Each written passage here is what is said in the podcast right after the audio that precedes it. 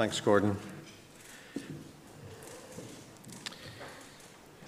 After I had been away for a long time, I came to my senses and I said to myself, I will return to Windsor and I will say to the church secretary, church secretary, I have been associating with all kinds of people in Europe Lutherans, Orthodox, Catholics, Baptists, and I am no longer worthy to be called an Irish Baptist.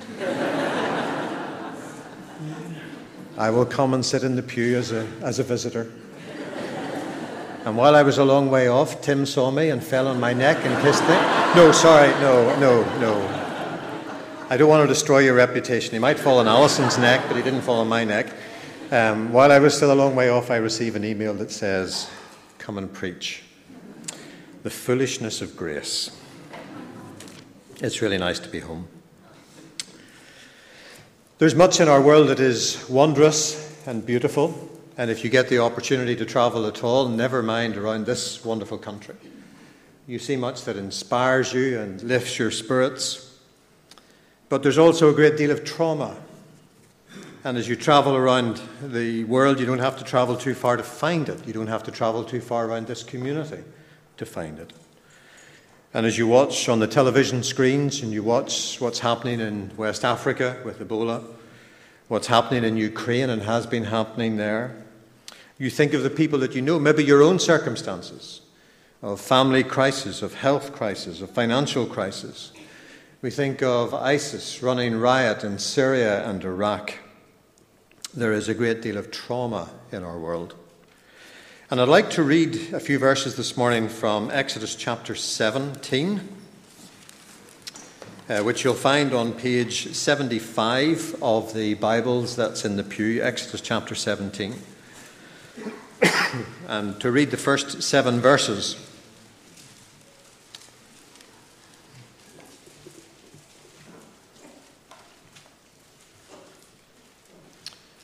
Exodus 17, the whole Israelite community set out from the desert of Sin, traveling from place to place as the Lord commanded. They camped at Rephidim, but there was no water for the people to drink. So they quarreled with Moses and said, Give us water to drink. Moses replied, Why do you quarrel with me? Why do you put the Lord to the test? But the people were thirsty for water there, and they grumbled against Moses. They said, why did you bring us up out of Egypt to make us and our children and our livestock die of thirst? Then Moses cried out to the Lord, What am I to do with these people? They are almost ready to stone me. The Lord answered Moses, Walk on ahead of the people. Take with you some of the elders of Israel, and take in your hand the staff with which you struck the Nile, and go. I will stand there before you by the rock at Horeb. Strike the rock, and water will come out of it for the people to drink. So Moses did this in the sight of the elders of Israel.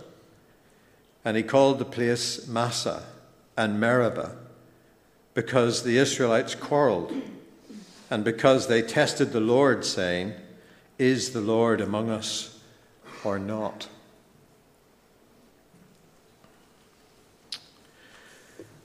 The recent pictures of minority groups in Iraq fleeing to the mountains should give us some idea of what the Hebrew people were going through in Exodus 17. Back in August, Time magazine carried this headline Be captured and killed, or risk dying of thirst. The awful choice facing the refugees of Sinjar province.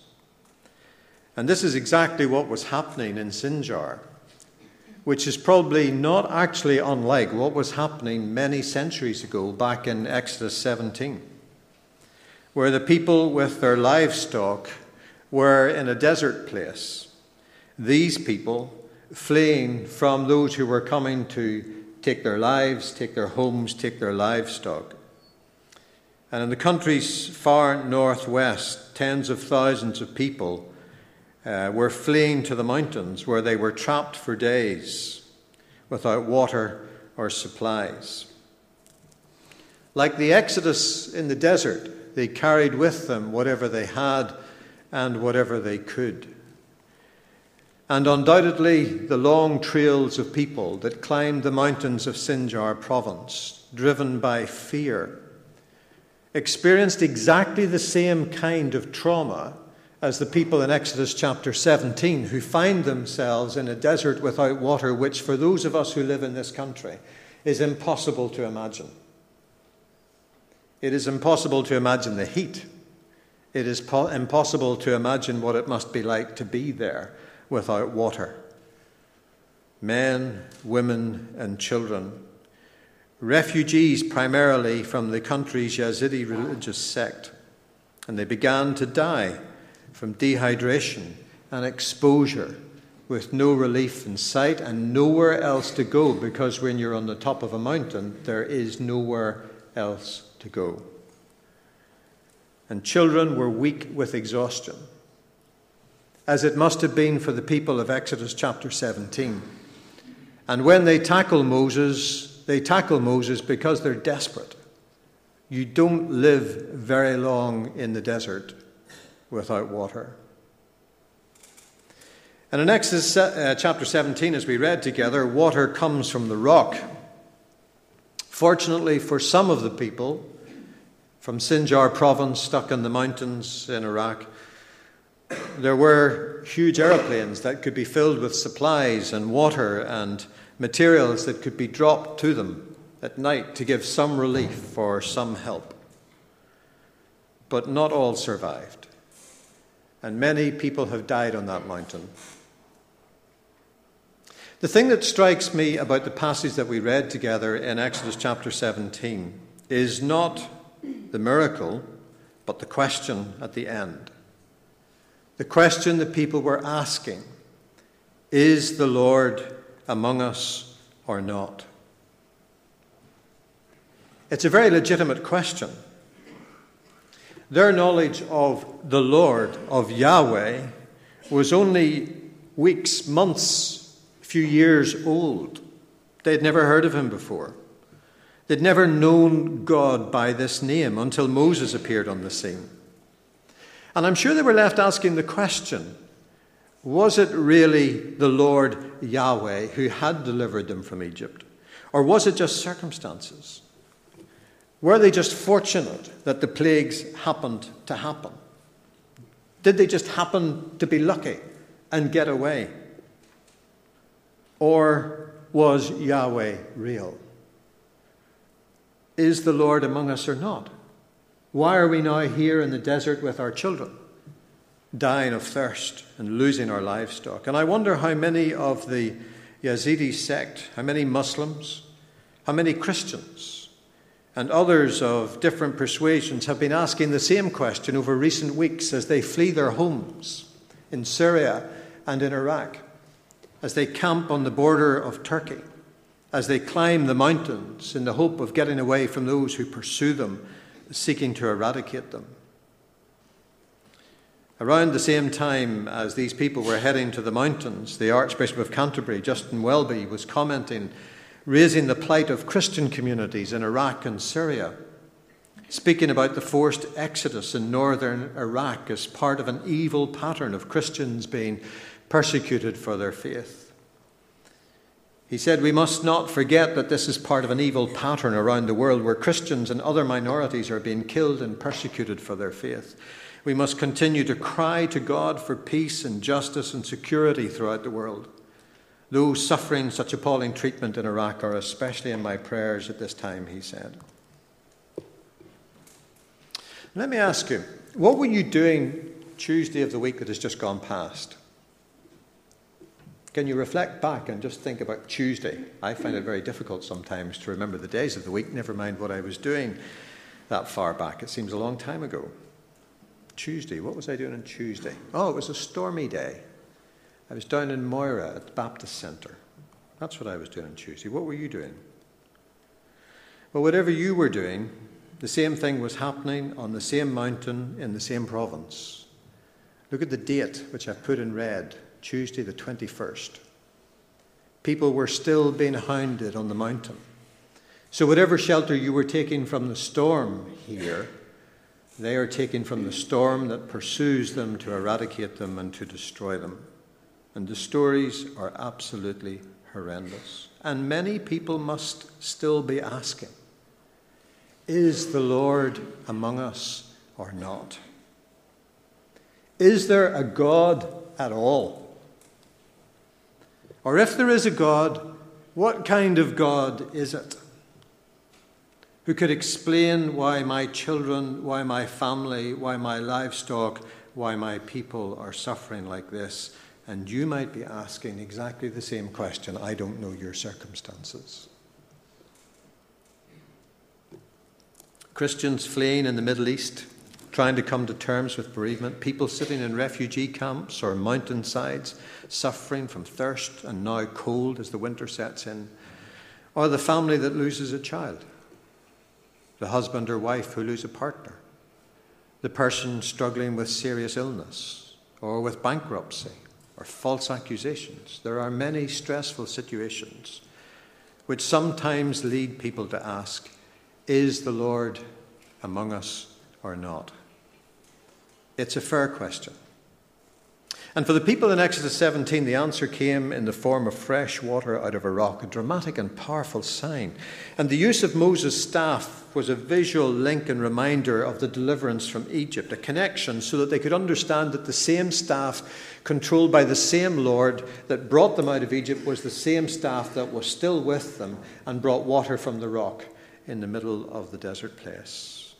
The same Lord who was with them then is with them now. But where is the water from the rock in Sinjar province, in Aleppo, in Donetsk, in Liberia? Well, let's jump forward from Exodus 17 and turn 1500 years into the future and leave the desert behind to a very different situation, but not without its troubles. Because the Apostle Paul is writing, and the Apostle Paul is writing from prison. And he's an old man at this stage. Prison must have been hard on him. And it's clear from the opening of the letter to Philippians that life wasn't easy. That just as he was in prison, there were others who were trying to make life even more difficult for him. He's hopeful, he says in this letter, that he'll be released, but there's absolutely no guarantee. But let's hear some of what he has to say to the Christians in Philippi as he writes to them from prison. It's page 1179 in the copies of the Bible in the pew, and it's Philippians chapter 2. So here, prisoner Paul, older man, struggling, uncertain about his future, writes If you have any encouragement from being united with Christ, if any comfort from his love, if any fellowship with the Spirit, if any tenderness and compassion, then make my joy complete by being like minded having the same love, being one in spirit and purpose. Do nothing out of selfish ambition or vain conceit, but in humility consider others better than yourselves. Each of you should look not only to your own interests, but also to the interests of others. Your attitude should be the same as that of Christ Jesus, who, being in very nature God, did not consider equality with God something to be grasped, but made himself nothing, taking the very nature of a servant being made in human likeness and being found in appearance as a man, he humbled himself and became obedient to death, even death on a cross. Therefore, God exalted him to the highest place and gave him the name that is above every name, that at the name of Jesus every knee should bow in heaven and on earth and under the earth, and every tongue confess that Jesus Christ is Lord, to the glory of God the Father. Despite the circumstances that Paul finds himself in, he exhorts and encourages the Philippian Christians to remain firm in their faith, be like minded, love one another, be one in spirit, not selfish or conceited, but be humble. Look to each other's needs and the needs of others. This remarkable passage where he sets out the wonder of Christ's humility is a familiar passage to many. But the thing that strikes me about this passage is what he says at the beginning and what he says at the end. He talks about if you have any encouragement from being united with Christ, if any comfort from his love, if any fellowship with the Spirit. And at the end of the passage, in uh, verse 13, if you go on just a little further, he talks about how, for it is God who works in you to will and to act to his good purpose. And the thing I want you to notice this morning is not to try and unpack all the issues of Philippians 2, but it is to notice this, which is very typical of what happens in the whole of the New Testament, is to notice the radical change in language from Exodus chapter 17 to the New Testament as a whole, demonstrated here in Philippians. The language is now about being united with Christ, fellowship with the Spirit, about God working in you. The language in the New Testament for the people of God shifts to being in Christ. As Paul says in Romans 8, there's no condemnation for those who are in Christ. He talks in Romans 8 about the Spirit of God lives in you. And the language of the New Testament shifts dramatically from the idea of the Lord being among his people to the people being in Christ in the Old Testament for the Hebrew people, their experience of God was always in terms of the Lord being present among them. The signs in the early days out of Egypt, like water from the rock, the pillar of cloud by day and the fire by night, and then the tabernacle, the place where God resided, and then the temple and the desolation of the people when the temple was destroyed. There was always a sign, there was always a place, there was always something that assured them that the Lord was among them or not, as the case might be. But the New Testament language is completely different. Now the people of God are in Christ, they are in fellowship with the Spirit. And the idea of asking the question, is the Lord among us, doesn't actually make sense anymore in a New Testament context. Because now the people of God are caught up in the life of God in Christ in fellowship with the Spirit. So there is no need for particular signs. And really, in one sense, there is no need to question because the death and the resurrection of Christ has totally changed everything. For now it is possible to be adopted into the family of God, to be in Christ, to be in fellowship with the Spirit, to be indwelled by the Spirit. Recently, um, I was at a conference, the council meetings of the European Baptist Federation in Bucharest, and there was a group of people um, who were sharing their experiences and, and giving us some insight to what God was doing. This is three of them. They were from Syria, from Jordan, from Iraq, the Baptist pastor in Baghdad, uh, from Lebanon, from Turkey, from Egypt, from Palestine, from Israel. These weren't missionary folks, these were all people who live there, it's their home. And it was really interesting because despite the traumatic circumstances in which many of them live, they speak with great hope and such a positive tone.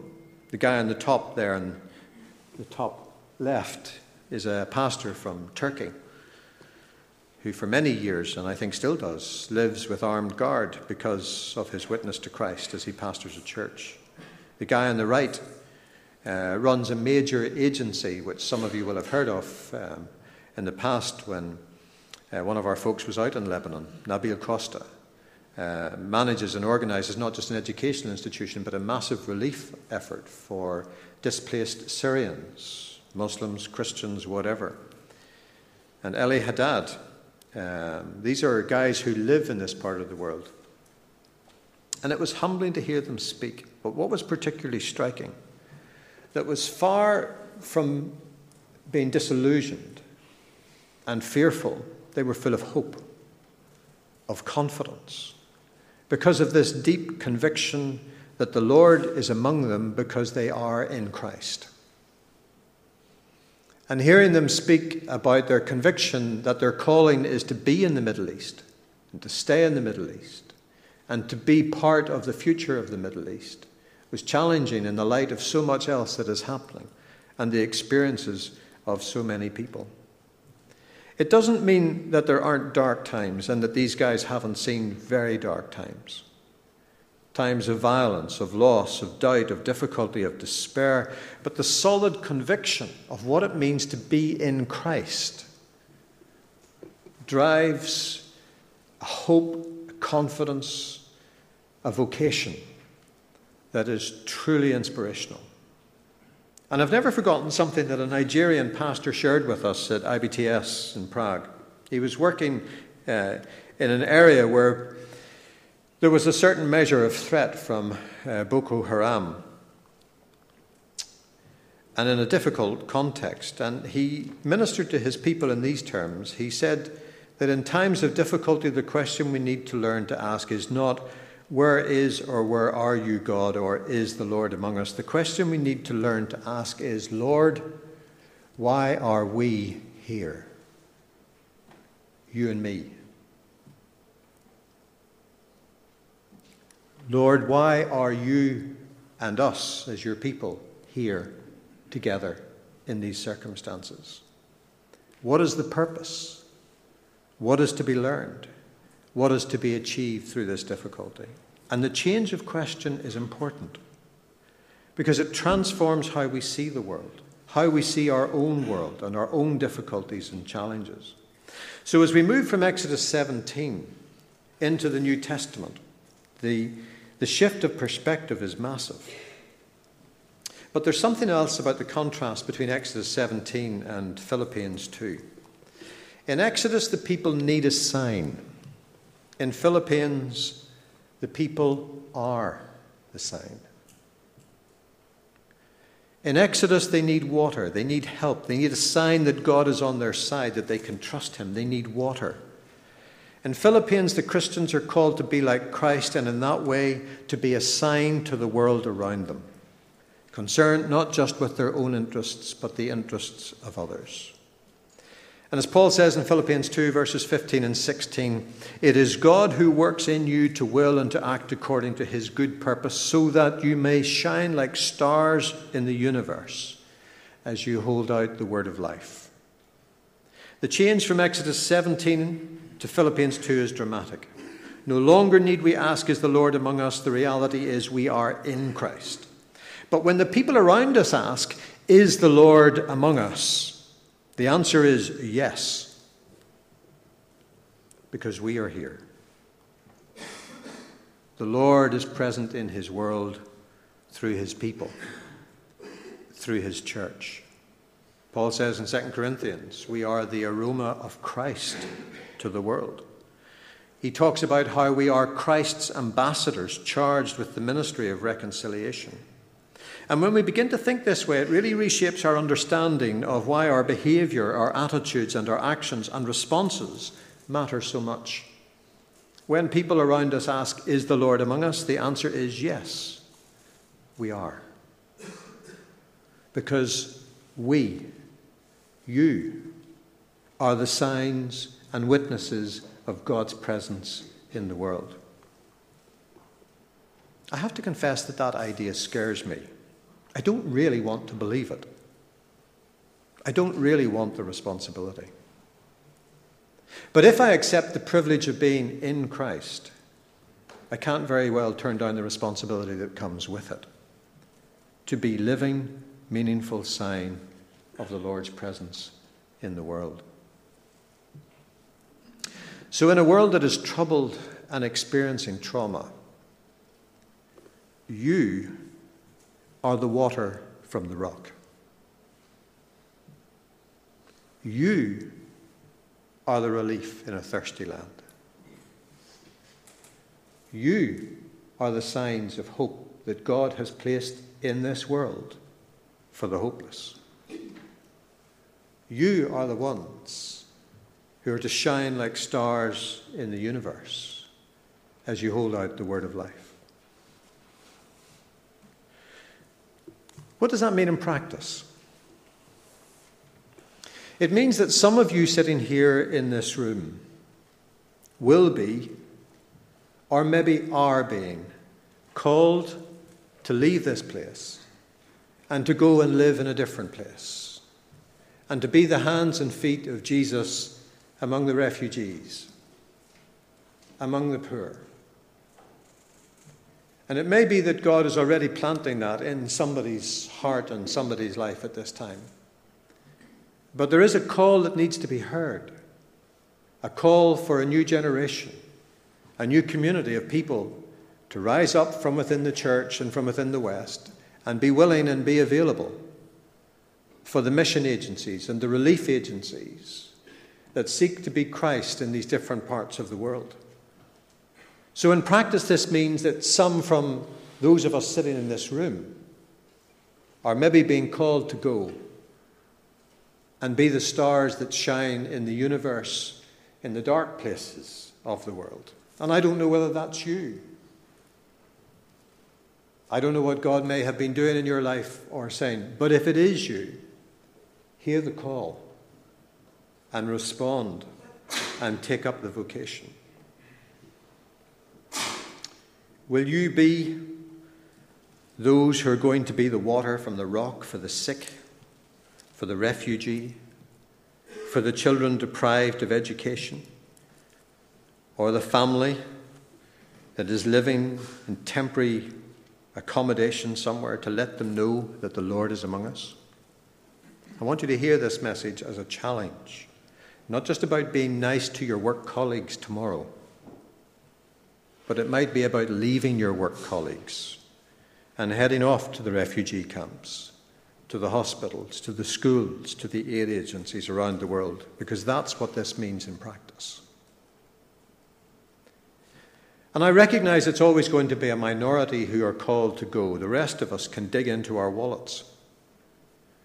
Because let's not fool ourselves, people can't eat prayer.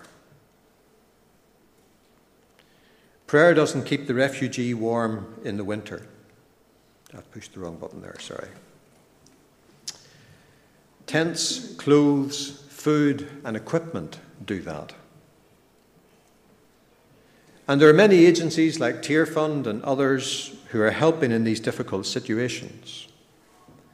On Tuesday, at the event that will be here on Tuesday night with Tony Peck and John Upton, we'll have an offering at the end. And the offering at the end will be for the Baptist World Aid Ebola appeal because money matters. And we might not be the ones who have on our hearts a call of God to actually go and work in the refugee camps, but there is a call of God on our resources.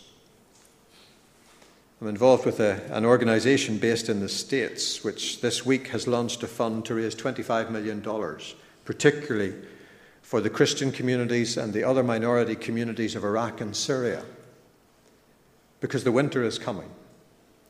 To provide support, to provide winterized tents and accommodation, to provide food, to provide support, to help them stay in that place, to document what is happening, to tell the stories of the atrocities, and to tell the stories of hope and kindness that are also part of that difficult situation, so that in years to come, it will be possible for there to be justice and for people to return home. $25 million sounds like an awful lot. But in terms of what we have in this world, it's very, very little. So the practice of being the water from the rock, which we are called to be as the people who are in Christ, affects all of us. May God give us the grace to respond.